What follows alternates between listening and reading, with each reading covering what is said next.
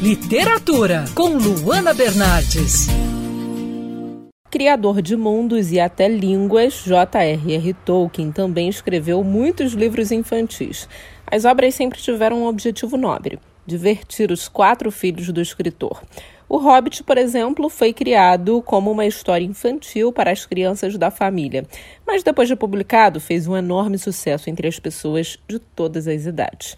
Outro livro infantil do autor foi Roverando, publicado aqui no Brasil pela HarperCollins, editora que vem lançando, já até falei isso por aqui, novas edições das obras do Tolkien em trabalhos impecáveis.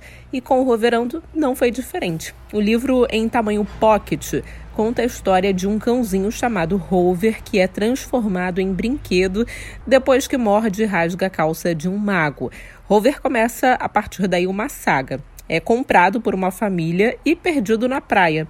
A partir daí, não vou entrar muito em detalhes para não dar spoiler, né? Acompanhamos um mundo mágico que só o Tolkien mesmo poderia criar. A história é linda e um ótimo livro para as crianças começarem a conhecer o trabalho do escritor.